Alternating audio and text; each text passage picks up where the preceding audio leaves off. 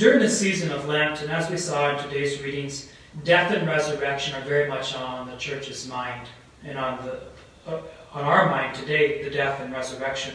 The season of Lent is really entering into Jesus' death, and then what is the Easter season? The Easter season is entering into his resurrection. So death and the resurrection are on our mind.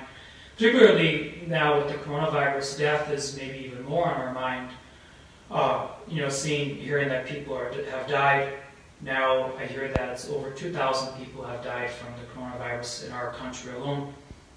So um, that, that's really on our mind. But when we listen to today's readings, we recognize that, that God has his hand in everything. That every evil event that has happened in the history of humanity, God has had his hand in it. And what I mean by that, or what I don't mean by that, is God is not the one that's causing the evil, but he has his hand in it, used, taking the evil, turning it on its head, and making something good come out of it. Of course, the best example would be Jesus' own death. He takes, God takes Jesus' death and he transforms it into our salvation. We're able to enter into heaven thanks to Jesus dying for us. I also think, though, with God having His hand in everything, particularly, you know, in, in this coronavirus, that good things are going to take place from this. There's been, you know, sort of a bit of humor in it that that nine months from now there's going to be more babies being born than um, than usual. Someone else said that there's going to be a number of vocations coming from this uh, from this time period, and I believe that's true. The reason being is when death is so much more in our mind, we, we let go of that, the distractions much more easily. When we recognize that we're going to die and that time is short, then, then immediately we put the first things first and second things second. We all know that we're going to die, whether that's uh, this year, whether that's 90 years from now. We will know what's going to happen, and we must be ready when that time should come. But knowing that God has His hand in it, and that He's going to to bring something good out of whatever happens in our life. Uh, of course, we can unite our hearts to the good Lord, and it can come about even more quickly. Something also that is good with this um, coronavirus is all across multiple nations, all of humanity is recognizing that we have one enemy, ultimately one enemy, and that's death. Now, death is our enemy. And why, why are people afraid during this time? It's because we're, we're afraid of dying. Death is our enemy, but what's happening is cultures of the world are finally being able to come together in ways that they never have in the past. And they're able to, to really put all this effort towards saving lives. Just on a, a human standpoint or a, a, this world standpoint. But of course, what we must remember is that that saving lives ultimately is Jesus saving lives, saving our, our hearts from death, saving our hearts from eternal damnation. And that's what ultimately matters. So, so during this time, really, really feeding yourself spiritually is, is quite important. Death is our common enemy. And at the last day, of course, Jesus himself is going to overcome death forever, even within us. He has conquered death within his own body, but he will conquer death within ours too one day. I want to speak about this, our gospel reading. It's rather lengthy. Remember, two Sundays ago was a very long gospel reading. Last Sunday it was as well. This Sunday is again. There's this beautiful imagery. You know, first there was Jesus, you know, bringing about the thirst in our hearts for him. He brings about the thirst in this woman's heart who's coming to the well. Last week, we see this man is physically ill, and Jesus stirs within this man faith, and then the man is healed. This week, which I want to speak about, is, is Lazarus, this, this man dying, and then, and then Jesus, God raises him from the dead. God turns him back alive. So, in mentioning that, Notice how the story follows. So when Jesus first hears about the illness of Lazarus, this man whom he loved greatly, the two sisters of Lazarus, Martha and Mary, who, who Jesus stayed with multiple times as he was traveling. He stayed there at their place with his disciples, and they cared for him, providing him food and, and so forth. Um, these people that he loved, Jesus hears word from Martha and Mary that Lazarus is sick. And, and when he's told that, I, I love his response. He says, This illness is not to end in death, but is for the glory of God, that the Son of God may be glorified through it. There it is. God using something uh, bad, death, and he's going to bring something good about it for the glory of God. Finally, when Jesus decides to go back to Jerusalem, even though the scribes and the Pharisees were trying to kill him, even though his disciples said, Don't go back there, Jesus decides, that I'm going to go back to Jerusalem because of his great love for Lazarus. So he goes back, and when he meets Martha and Mary, notice what happens in, in his humanity that Jesus has a human heart, and he's perturbed, even to the point of weeping. Jesus wept, it says. That Jesus weeps at death. The reason Jesus weeps at death is twofold. First of all, his great love for humanity. Jesus, God's great love for humanity and how humanity decided to enter into death. Now, all of us, our first parents' children, all experience death. And Jesus is saddened. He weeps. And he weeps with Martha and Mary and those the others. He's perturbed at, at what's going on within humanity. We weren't meant for death. So he, he has this human heart. The God's humanity in Jesus Christ shares in everything that's going on within our lives. He's not a distant God, but He feels with us. He's affected by what goes on. And then as He comes to the tomb, you know, even as, as Martha, you know, is trying to say, you know, we can't roll that stone away. We can't, we can't do that what ends up happening is, is Jesus avoids the distractions and he goes right to the matter. He wants to bring about life, not death. And he says, Did I not tell you that if you believe, you will see the glory of God?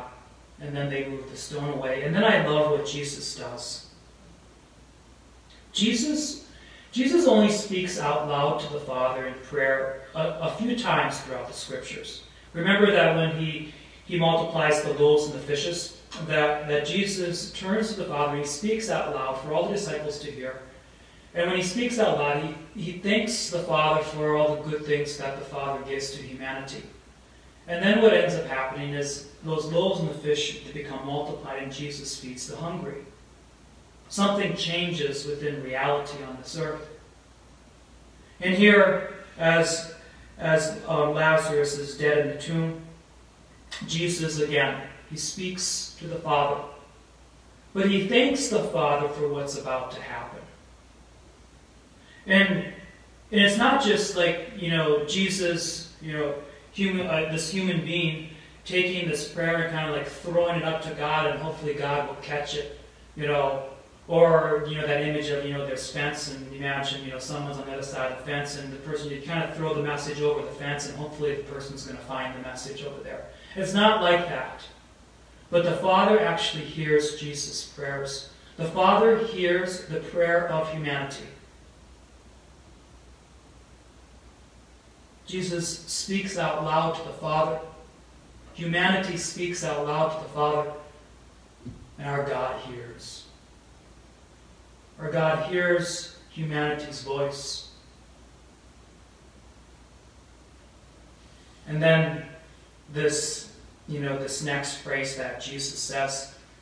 It's, it's great because for anybody who knows the, the Bible, it immediately calls you back to the beginning of creation when God says, Let there be light, and then light takes place. When God says something, it happens. It also, of course, reminds of, of, of the Mass, you know, when, when Jesus says, This is my body, it becomes his body.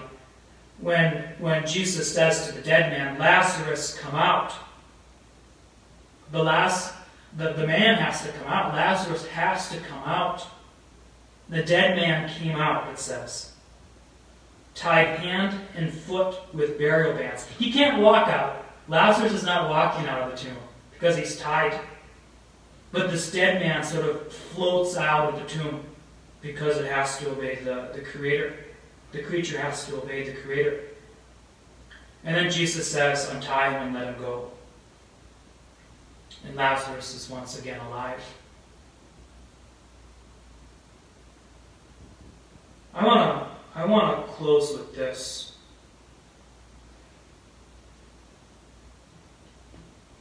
Right now, our Father in heaven is hearing the prayer of humanity. Our Father is hearing our prayers. God's not distant at all during this time. And He's hearing the prayers of your, of your heart.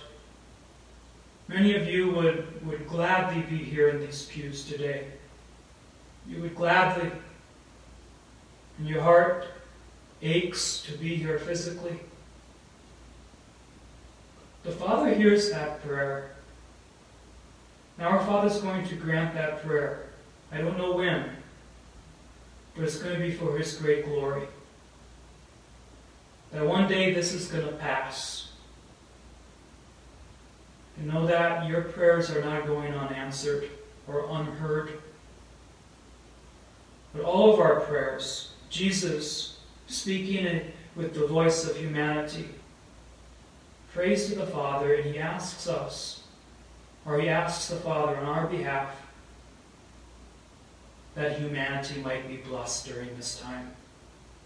That good things come out of this, this crazy event.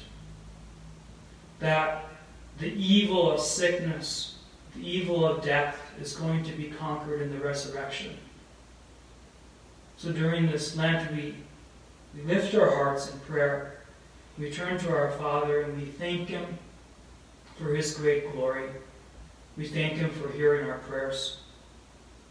So let me, let me and I invite you to join your hearts to me as well in this prayer.